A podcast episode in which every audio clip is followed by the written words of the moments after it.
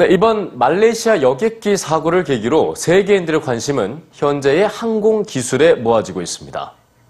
네, 그렇다면 미래의 항공기는 얼마나 빠르고 과학적이며 더 안전해질 수 있는 걸까요? 또 항공기술 발전의 가치는 어느 정도나 될까요? 오늘 뉴스지에서 살펴봅니다.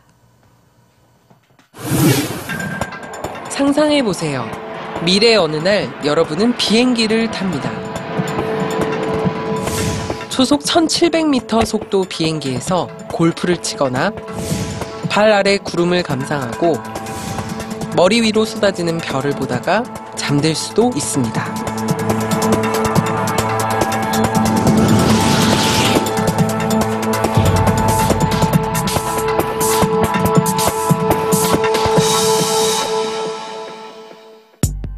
이것은 유럽 항공기 제조업체인 에어버스가 공개한 2050년형 항공기입니다. 인간의 꿈을 현실로 만드는 기술. 미래 항공기는 어떤 모습일까요?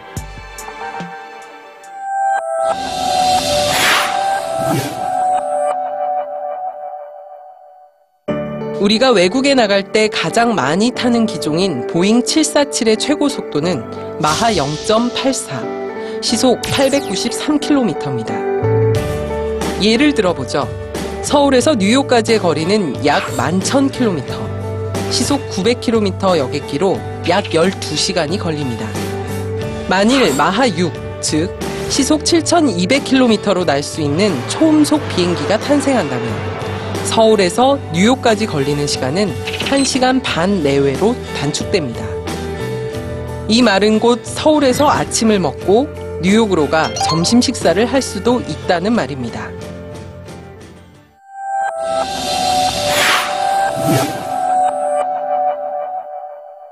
만일 비행기 타는 시간보다 공항까지 가는 시간이 더 오래 걸리고 번거롭다면 아무리 비행기가 빠르다 해도 소용이 없겠죠.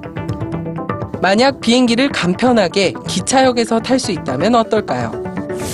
스위스 로잔 공대 연구팀은 2010년부터 클립 에어라는 항공기와 열차가 합쳐진 미래 항공기 개발에 박차를 가하고 있습니다.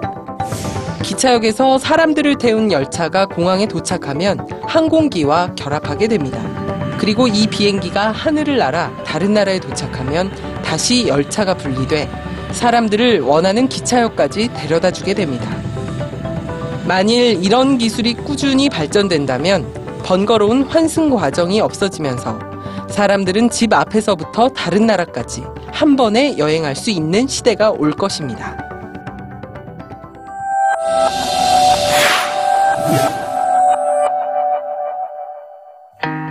전 세계를 충격에 빠뜨렸던 말레이시아 항공기 실종 사건이 발생했지만 여전히 많은 사람들은 비행기를 이용하고 있습니다. 비행기는 정말 안전할까요? 작년 한 해 48건의 비행 사망 사고가 발생했고 323명이 목숨을 잃었습니다. 대부분 충돌보다는 추락 사고였습니다. 1977년 스페인에서 583명의 사망자를 낸 사고 이래로 사람들은 충돌을 막을 새로운 조종 기술을 연구해 왔습니다. 또 추락하더라도 탑승한 승객들이 살아남을 수 있도록 비행기 구조를 더 견고하게 만드는 항공 기술도 발전되고 있습니다. 그래도 안전하지 않다고 느끼십니까? 그렇다면 무인 항공 기술에 주목해 보시죠. 무인 항공 기술은 군사 분야에선 실용화된 지 오래입니다. 드론이 대표적이죠. 이러한 무인 항공기 기술은 곧 민간 항공기에 적용될 가능성이 높습니다.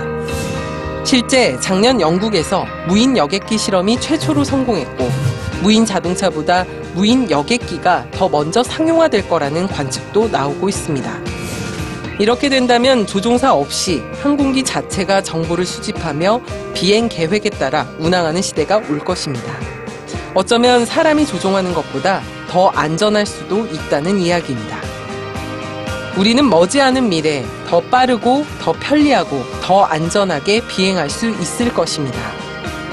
세상은 빠르게 하나로 연결되고 있으며 항공 기술은 사람들의 소통에 중요한 역할을 합니다.